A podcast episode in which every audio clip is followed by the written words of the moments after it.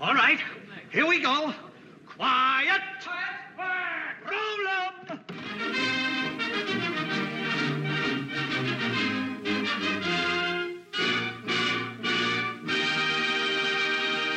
Hello and welcome to the Big Picture Podcast, where we take a look at the latest movie news, the films of yesterday and today, and put them all into some sort of context. Seated across the microphone from me is Film Buff Online editor in chief, the one and only Rich Drees. And seated literally across the microphone from me today, as opposed to the usual figure of speech that we use in our opener, is Film Buff Online contributing editor Natasha Bogutzki. How you doing, Natasha? Nice try. I think Yeah. mine was better. Yeah, it was. Put your hands together for the one and only Rich Drees. Oh, no one's ever that excited to see me. but anyway, I, I can definitely say that's true. ow. Eh, well, yeah, I, I can't argue. Anyways, how you doing? Uh, stuffed. yeah, that huge salad you just ate before we started recording looked good though. I mean, I enjoyed mine. Thank you very much for that. You're very welcome. Yeah. Um, how you been this? Uh, actually, it's been a couple of weeks since we recorded one of these. Um, again, stupid things like life getting in the way, You ain't kidding. Um, but we are going to inundate you with podcasts this week because we have today's, which is should be dropping on Wednesday morning because we're recording it on Tuesday evening. Friday morning, we will have our pre-Oscar um, look, and that's going to feature a special guest star, uh, our good friend JW from the Loud Nerdy podcast. And then Sunday. Sunday is Oscars, and that means It's the most wonderful time of the year. Well, okay, it's our Super Bowl. it is. But that also means um, right after the Oscars are over, we record our p- Oscar post game show, wrap up show. Yeah, kind of. And um, then that comes your way Monday morning uh, when the website does its magic and automatically posts it while I'm still asleep because I've been up till 3.30 in the morning editing it or something. yeah, but uh, we both don't work on Mondays, so that's great. That's true. We both take a day off because, goodness, you know. Because we go all year for this one night. And what a So, night like it's going to be. Santa, we get the next day off. It's always a Christmas allegory with you, isn't it? Always, always. But um yeah, this year though, it's going to be an interesting show. I mean, we say that every year, but they've dropped a number of categories from the live show that they're going to pre-award and record and edit and then slide in somehow. We're getting three hosts, Three hosts, yes. all women. I'm excited about that. Oh, I'm so excited. Wanda. Did you Wanda? Yo. I'm a big Amy Schumer fan since like before Amy Schumer in, or inside Amy Schumer. and then we get Regina as well. Mm-hmm. But I'm I'm there for Wanda. Oh yeah. um, and did you see some of the uh the the people they have presenting? Yes. Yeah, there's a couple in there. I'm like, DJ Khaled, or Uh, you know, there were a couple. Uh, Tony Hawk. Why why do we have the skateboard guy coming in? uh, Um, unless he comes out in like a Back to the Future 2 hoverboard. I'm not sure why he's gonna be there. Is there something that maybe he's attached to, I like a don't- dock or something? Kobe Bryant was there a couple That's years ago, That's true. Yep, he was a t- yeah. Um, and he won. That's true. That's really crazy true. um, yeah, he might. There might be some kind of skateboarding documentary that's in the works that I just don't know about or haven't heard about. But that's a good thought. But yeah, it's gonna be it's gonna be interesting. Um, oh, and um, oh crumbs! I'm just suddenly blanking on her name from West Side Story. Yes, I saw Rachel Zegler Rachel did not get an invite to this year's Oscars. But late breaking news as of a couple of hours ago from the recording time. Uh, the Oscars did invite her to be a presenter, so that gets her in. That gets her a seat to the whole show and everything. Okay, good, because uh, people were like freaking rightfully, out. rightfully livid. Because she won a Golden Globe for her performance and then didn't receive a nomination for the Oscar. That's fine. That happens all the time. And also, but let's face that- it, she's the lead of she West is Side the Story. lead. Yeah. More so than Ansel Elgort.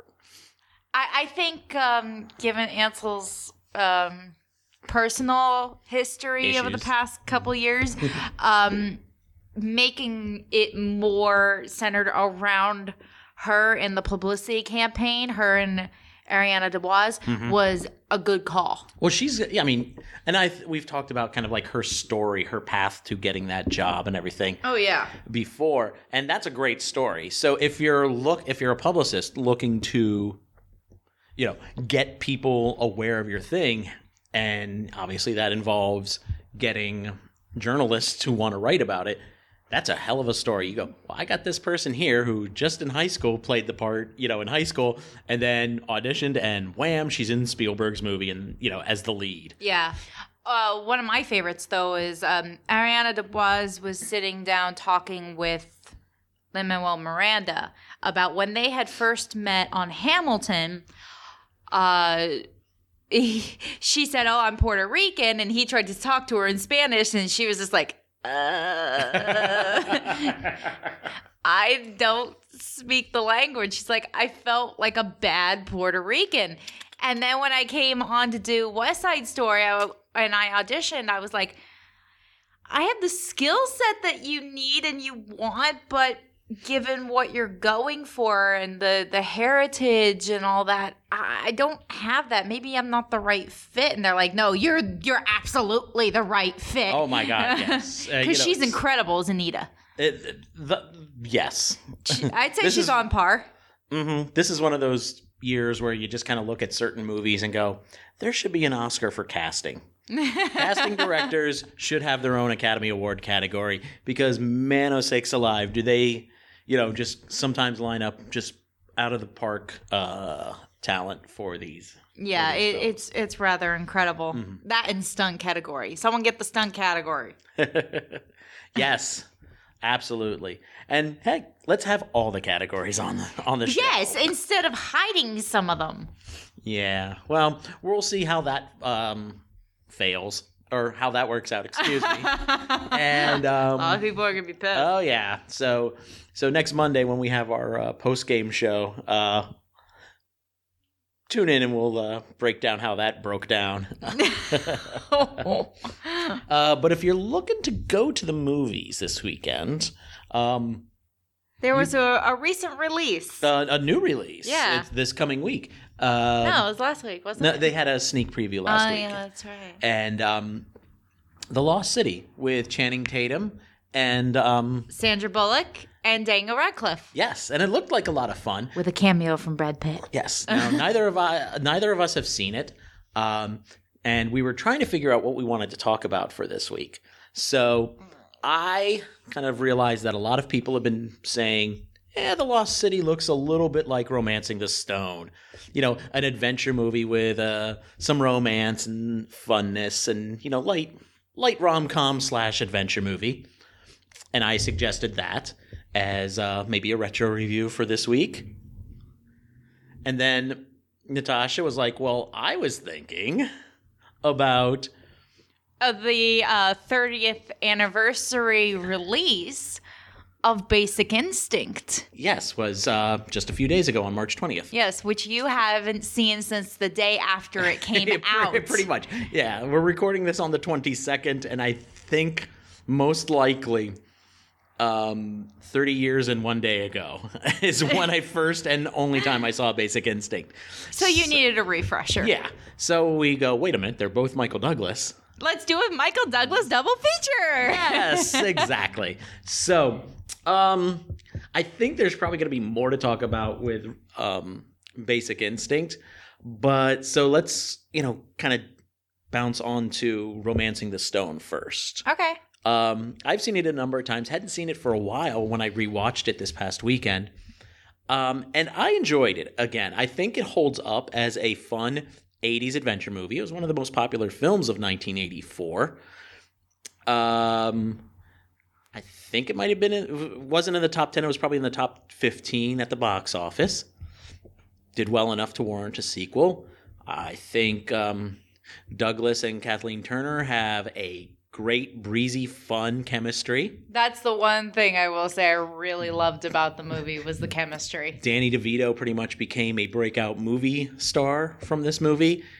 As before, we only really saw him on Taxi, the the sitcom, and you know it kind of helped reinvigorate the career of um, of the director as well. Um, oh crumbs! I just had a brain fart on his name. um, uh, Robert Zemeckis, and um, Oh, seriously? yeah, yeah, that was Robert Zemeckis. You see, Well, his I previous two films, but- Used Cars and I Want to Hold Your Hand, which are both kind of considered classics, didn't do well at the I've box office. I've never heard of I- either of those. oh dear, we're gonna have. I'm gonna come over w- one Sorry, weekend, and you Robert and I. Zemeckis for me is Polar Express. It's Roger Rabbit. I've never seen Roger Rabbit. You know that. You know this. I know, I know, I know. I'm, co- I'm coming over with a stack of Blu-rays one day, and we're having a Robert Zemeckis marathon, and you're going to enjoy it. And he's also uh, Jim Carrey's Christmas Carol for me. Yes, yeah. But, you know, this is where he first got his first rise as a director. Um, but when you we, we talked a little bit briefly about it the other day, you were not as impressed with the movie. I was not Why? because it's not original. Yes, it is. Not really. It's it's a spoof of the in vogue version of romance novels at the time. Well, I didn't read the romance novels of the time. Wait, did you? I may have Don't paged one or lie. two, just to kind of get the vibe of this is not my genre. But there are certain shots, like once they get to the town and they're at the street festival and they do the dan- and they do the dancing and everything. Mm-hmm. that and he was my dips- one of my favorite scenes. Okay, and he dips her. Yeah. That shot is is it's like every third romance novel cover from the 1980s. Every paperback novel was that shot. Uh, I wouldn't know. Um, but just going off of the film itself as a film, I've seen this exact same plot tweaked slightly, probably four or five times. The bookish female who's never been a part of the world, maybe is agoraphobic, has a lot of problems. Uh, with society because she's such a hopeless romantic. She's locked away with her books. Gets yeah. out, go, gets out there and falls in love with an adventurer who opens her up to the world. I've seen it done multiple times in different genres.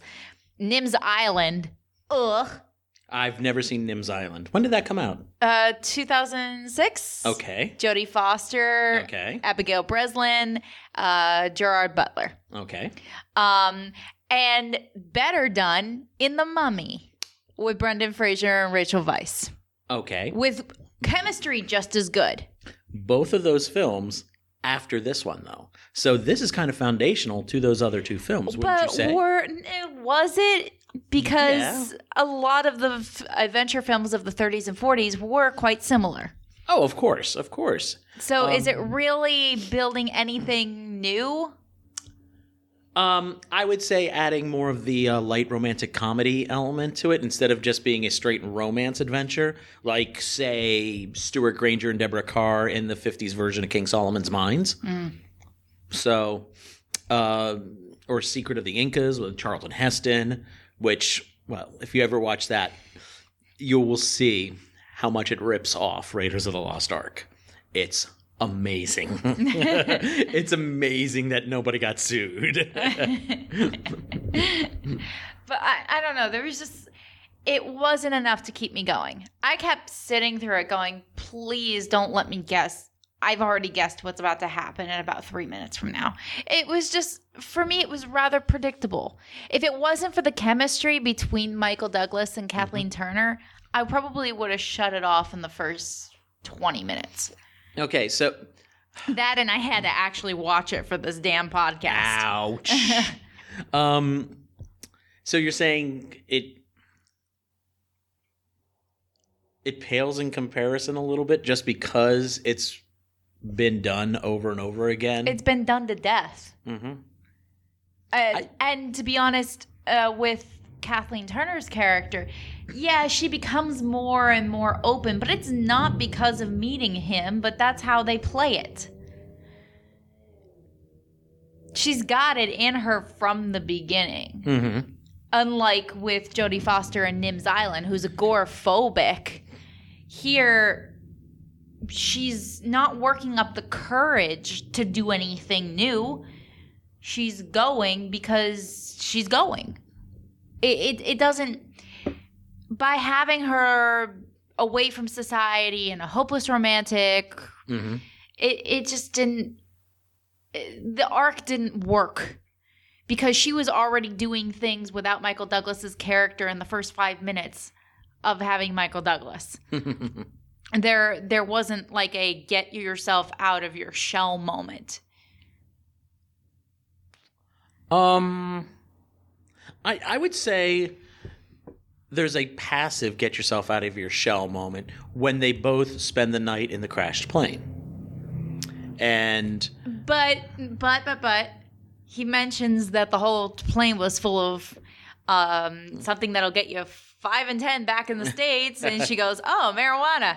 Like, huh? And she's like, "I went to college." so was it? It wasn't really a get yourself out of your shell moment. It's remembering someone you once were. yeah, and that is the start of her becoming more adventure. Well, I mean, they have to be adventurous for what they are, but being more aggressive and and more proactive in the adventure. As She opposed to just being from the moment she crossed that bridge on her own, even though they said it was uncrossable. Mm-hmm. But she wasn't competently crossing that bridge. You know, she almost falls through and she, you know, only gets to the other side via the vine by an accident, really. I think we see her become more confident and competent as well as we go through the movie. The whole fight scene at the end Uh, with. Zolo. Mm-hmm. I actually okay. Darren was sitting next to me watching this entire movie with me, Mm-hmm. and through that entire fight scene, I kept screaming at the television. He's got a fucking cigar hanging out of his mouth. When the hell are you gonna grab it and burn him with it? That when she finally did, Mm-hmm. in the last 20 seconds of said four minute fight scene for like four minute wrestling match don't stab me with a knife situation i actually went about fucking time it would have been the first thing i would have done um, I'm suddenly worried for your husband who smokes cigars now. it was, it was just it was there it was there what can I say? You have to have a little bit of uh, tension. So ultimately, you didn't really like it, though. it was okay it is not something I plan on returning to when I know that there are better versions of this exact same storyline out there. So if I were to tell you next week we're doing a retro review of the sequel, Jewel of the Nile, I would tell you kiss your ass. kiss your own fucking ass because I'm not going to do it. my back isn't fixed. But anyways, okay, Go see a chiropractor. I know. Anywho, let's move on then to the second half of our Michael Douglas double feature. Definitely a better film in comparison Mm-hmm. for me. Although one that I would say equally draws a lot of uh, uh, draws on a lot of tropes that have come before it. It's just by the mid '80s, late '80s, or early '90s, whenever this came out. Yeah, '92, obviously 92. 30th anniversary. Math. Uh, it's fun, and um, I would say you know it's it's allowed to explore them more fully uh, because okay, Basic Instinct. Um, it's very much a, a psychological sexual thriller. Yes. Draws a lot on film noir tropes And Hitchcock. and Hitchcock, and it's able to delve into those aspects much deeper than they could in the 40s, 50s, and 60s yes. when these genres and and this director was working. It also um, introduces something that at this time was even more rare a character who's bisexual, hmm not just lesbian or gay, but actually does both. Yeah, but that was very controversial even before the movie came out because um, the gay community. Can, can we retroactively call them the LGBTQ community? Yeah. Okay. At the time, before they had the name, the LGBTQ community uh, was very upset with this movie because, let's face it, through the history of cinema, a lot of times gay characters are shown to be Villains. villains and killers. Like um, one of my favorite newspaper movies, While the City Sleeps. Uh, don't forget uh, Scaramanga. Scaramanga. Um, I would say also uh, the two assassins in the James Bond movie Diamonds Are Forever. Those guys are so coded and so stereotypical. It's really cringe to to go back and rewatch that. And when I did my Bond rewatch about six seven years ago, I- even then I was just like, oh, ooh, yikes. Here they're not it doesn't feel like they have to be coded. They Mm-hmm. just are what they are. And and one of the things also that was and still to a certain extent gets talked about a lot Hmm. um, is whether or not bisexuals exist. well, yes, yes. and having a a strong female woman your lead be bisexual as in no preference at all in fact i have this partner watch me with this partner it, it's very it's it's open Mm-hmm. in a way that we don't see in a lot of films that came out at that time Yes. It just so happens she's also the killer. And they don't make any tie between did you s- finish the movie today Yes. so is she really I think she is. Okay, we'll we'll get back to that. We'll get back to that. Um and spoilers. Um it's 30 years old but yes. Um but whether or not she is the killer, the fact that she is a suspect is only hinged is not hinged upon the fact that she's bi. no It's you know, sh- you could have played this as a straight character oh god yeah and easily without too many changes at all. And it would be only just like, you know, changing pronouns in the script. And and roxy and Roxy. Yeah. Yeah. You'd have to, you know, Roxy is just a um a boy toy to her instead of, you know, a gal toy. Um and and I think this movie would have played exactly the same way. It it it works, but it doesn't because there are some plot points in which in which Roxy is kind of integral for being a lookalike. Um, Catherine Tramell, Sharon Stone's character, is such a narcissist that of course she would be with someone who looks exactly like her. True, yeah. Mm. And I, I guess you can't do the plot, uh, the plot line where she, where where suspicion falls upon um, Beth, the police psychologist. So yeah, I mean, I mean, we're kind of getting off on a, a weird tangent here, but but let's talk about Beth for a moment here. Okay. because a she's integral to the finale. And b as i was sitting there watching it you know in that first scene or two with between um, Jeanne Tripplehorn and michael douglas my brain's going this seems weird there should be departmental regulations against this kind of relationship happening or if the fact that you know they had this relationship he should not be assigned to her to be his psychologist or psychiatrist I have I have thought about that in the past myself Mm-hmm. that there is a, a personal aspect that would allow the professional side to become blurred.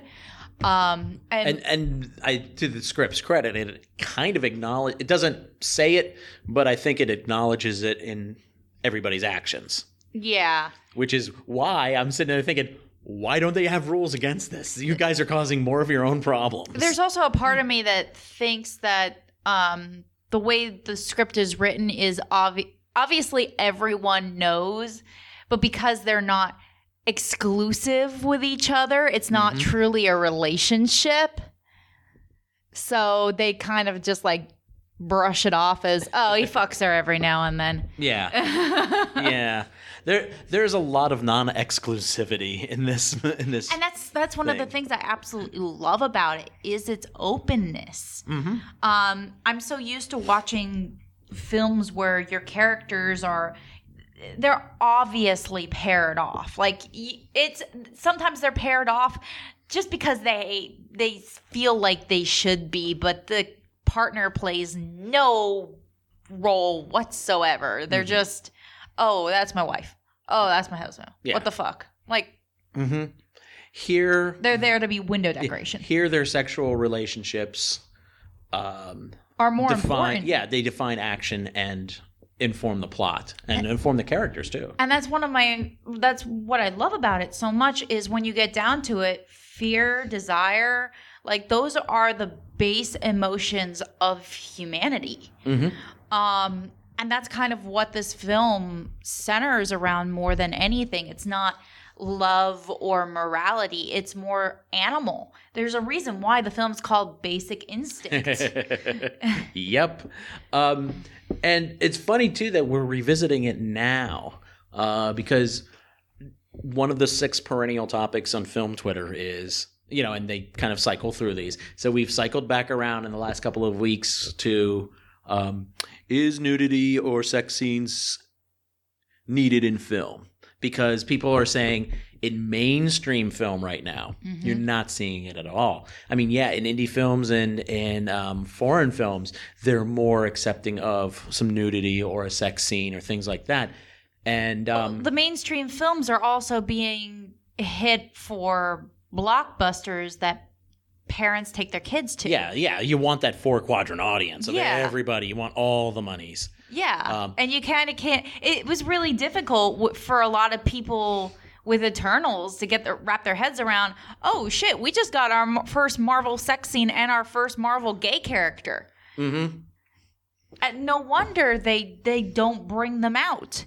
It's because when they do, they get shut out by certain countries or they get shut down by certain aspects of your audience that are regulars. Yeah, but that's for blockbusters. I and I think this is more endemic of the problem with, bl- with studios altogether is they're constantly just putting all their money into blockbusters. They're not making those mid-budget films anymore mm-hmm. that are, you know, 30 to 70 million dollars and could easily recoup them back, you know, 3 300 million at the box office. Yeah. You know, if it's done well. And this is kind of like a movie like that that okay, it's not for everybody. It's definitely for adults. It's rated R um, but it's a smart thriller. It you know involves adult themes.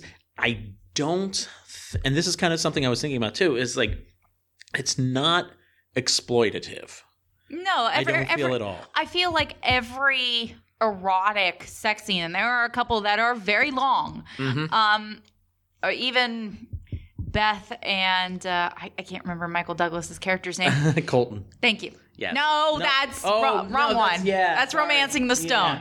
Yeah. Um, but Jeanne Tripplehorn and Michael Douglas's. Yeah, it's that's closer to almost like a rape scene. Mm-hmm. It's- it, it's, it's- pretty violent. It's rough. yeah. Yeah. Um, uh, you can tell she's kind of in on it, but at the exact same time, it's like Mm-hmm. And it- even though it's It it's reveals something about his character and where this character is at the moment. Exactly. And also when he is in bed with um, Sharon Stone's character, think it's for the first time when she's on top and then he flips her over Mm-hmm. and then she flips him back and then she's mad because she realizes she lost control for a minute or two. Yeah. She was not the one in charge. She was not the one taking the pleasure. Which is interesting which because is there's a mirror right above the bed. So you Mm-hmm. want control, you can watch it all. Yeah, exactly. But, she doesn't. No, and that was that I thought was like, wow, that's really revealing about her character. And some people would just look at it and go, eh, sex scene. I don't think that's necessary, and they'd be wrong. They would absolutely There's be wrong in this. so many uh, sex scenes in films can give so much away about plot or about character in just the slightest movement. And uh, and no, I don't think this this film is exploitative of its sex scenes or of its nudity in any way, shape, or form. The It- film itself, I think some of the advertising was, and some of the buzz around it when it came out. yeah, Definitely. that definitely was exploitative. But in hindsight, yeah, that may have not been the best way to play it. But I, I don't know. I think it's. I, I think. 30 years later, not being affected by that publicity of the time allows me to form new thoughts around it. Oh yeah, yeah, definitely. Um, I was kind of surprised with the 30th anniversary. I went online and looked. I didn't see like a whole lot of Talking about it. um, new new critical looks at the film. There was kind of like the oh yeah, there's a, a 4K you know res- restoration coming out soon or something like that. And hey, remember when you know the movie came out and people were upset and and that was it really. There wasn't anything that kind of like really kind of dug into the movie again to That's a shame. There's there's a lot in this film to delve into once you get past the um, just the top layer. yeah. Uh, usually I I do a Michael Douglas double feature with Basic Instinct, but it's usually Fatal Attraction Ooh, that's a good one. with Glenn Close. yeah, that's a great That's pick. another great '80s uh, erotic thriller um, that deals. One of the the main themes of both of these films is dealing with the uh, idea of obsession, and both of these films, I think, do it in a beautiful, beautiful way. Um, in Fatal Attraction, it's a woman who. I mean, come on, we've all heard the famous line, I, I'm not going to be ignored. Um, so it's the woman in that situation, but over here it's the man. And it's not so much his obsession with the woman, it's the obsession with what she stands for, uh, his case. Uh, it- it's there's just it's so much. True. Um, yeah, and I I was actually checking. I know you've not seen Fetal Fatal Attraction. fetal attraction. That's that's that sounds Ah. I kind of want to write a film now called Fetal Attraction. It's about two babies who meet in the in the incubator room after they get out. really weird. What is it? Fetal attraction sounds like the name of a Family Guy episode. Something with Stewie and you know something else happening. You know, Someone get Seth MacFarlane on the phone right now. but yeah, no, I have not seen Fatal Attraction. I don't know why it's one of those that's kind of skimmed by me. Um, Good. I know. And I Anne should. I Archer's should. lovely. Oh, of course she is. Um, but uh, my thought here is um, Fatal Attraction came after Basic Instinct, correct? Other way Or around. Other way around? Okay. Because it was like right around that time, though, that we kind of had that mini boom of adult thrillers. Mm-hmm.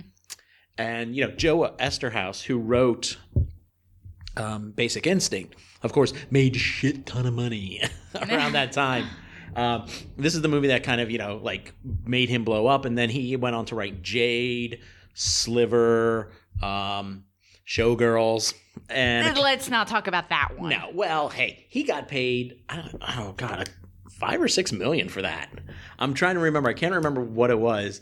Um, and he also had like a number of screenplays he sold to the studios for anywhere between two and five million dollars around this time. And um, he he was uh, that didn't get made, and he was just cranking this stuff out. The one movie I wish had gotten made. Um, and didn't was called Sacred Cows. It was a political satire about the president of the United States who gets caught screwing a cow. Yo. I can't even see a studio going, yeah, let's make that movie. Or let's spend $2 million on that script and then not make it. What, what, when did they buy it? Uh, Mid 90s. That's why impeachment. There was a whole. yeah, I didn't think about that. Yeah. And that, there was a whole lot of cocaine going on in Hollywood right then. Yeah. Yeah. But yeah. remind me, I'll send you a copy of it. Uh, uh, Oh, but yeah, and, and and let's kind of like take a step back though on Basic Instinct.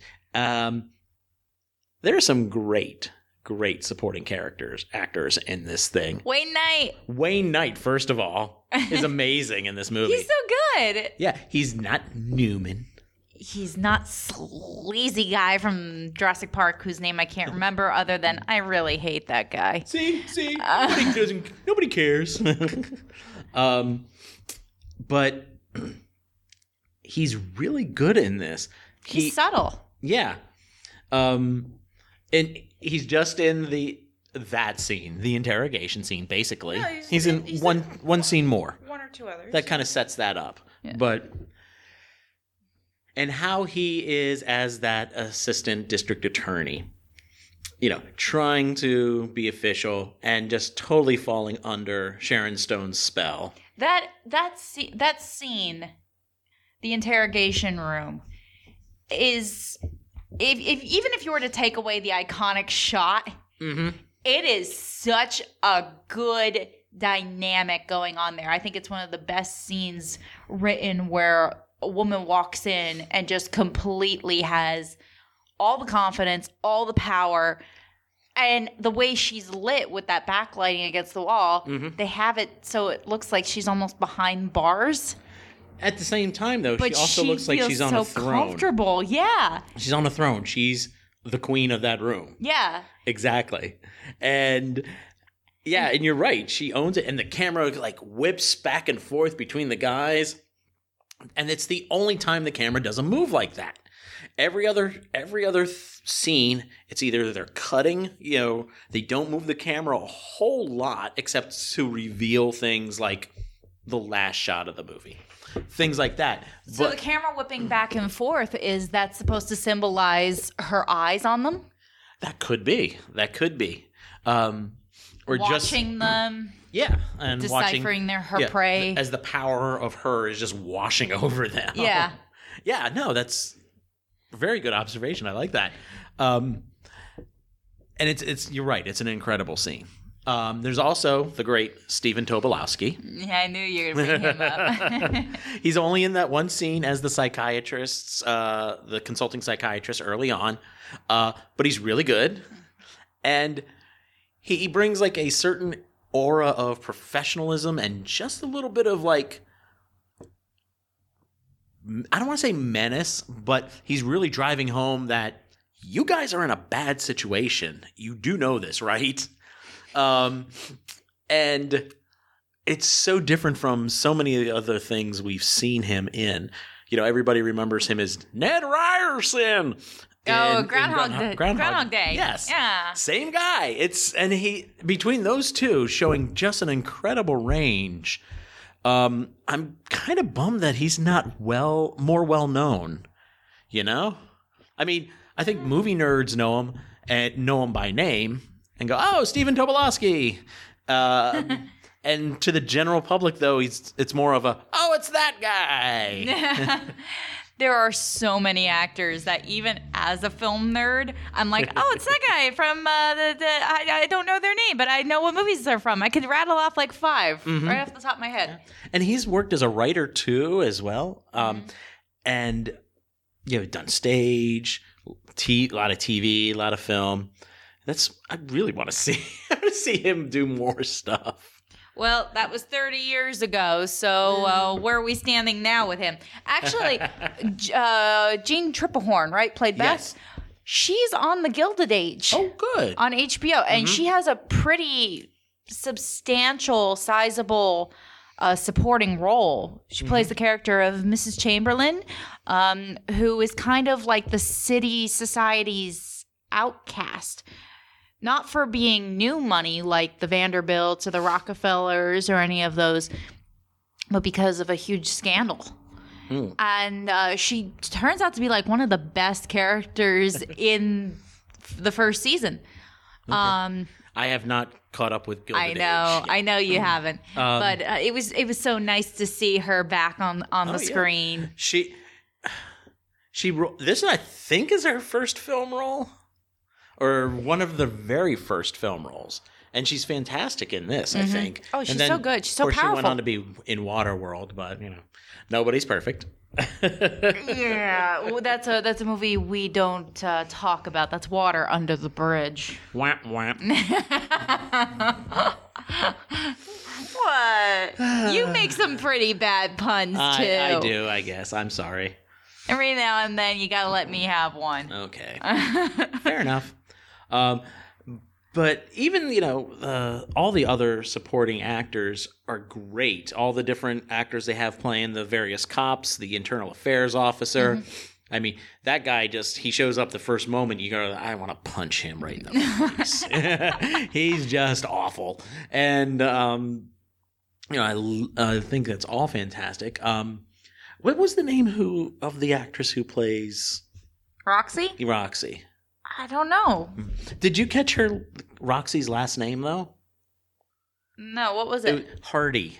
Hardy. And I and for a brief moment I was like, is is he doing a Roxy Hart slash Chicago wink here or uh, not? He may have. I don't know. yeah, I, it it just kind of popped out at me as like, yeah, Roxy Hart, Roxy Hardy. Because at first I thought they said Roxy Hart, and I'm like, wait, what? Oh no! And then you see on on a uh, folder it says Roxy Hardy or Roxanne Hardy.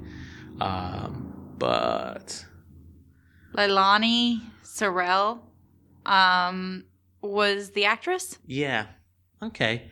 Looks like she. I don't know if she's working still or not, but She's still currently working, Oh, but not like 2016. yeah.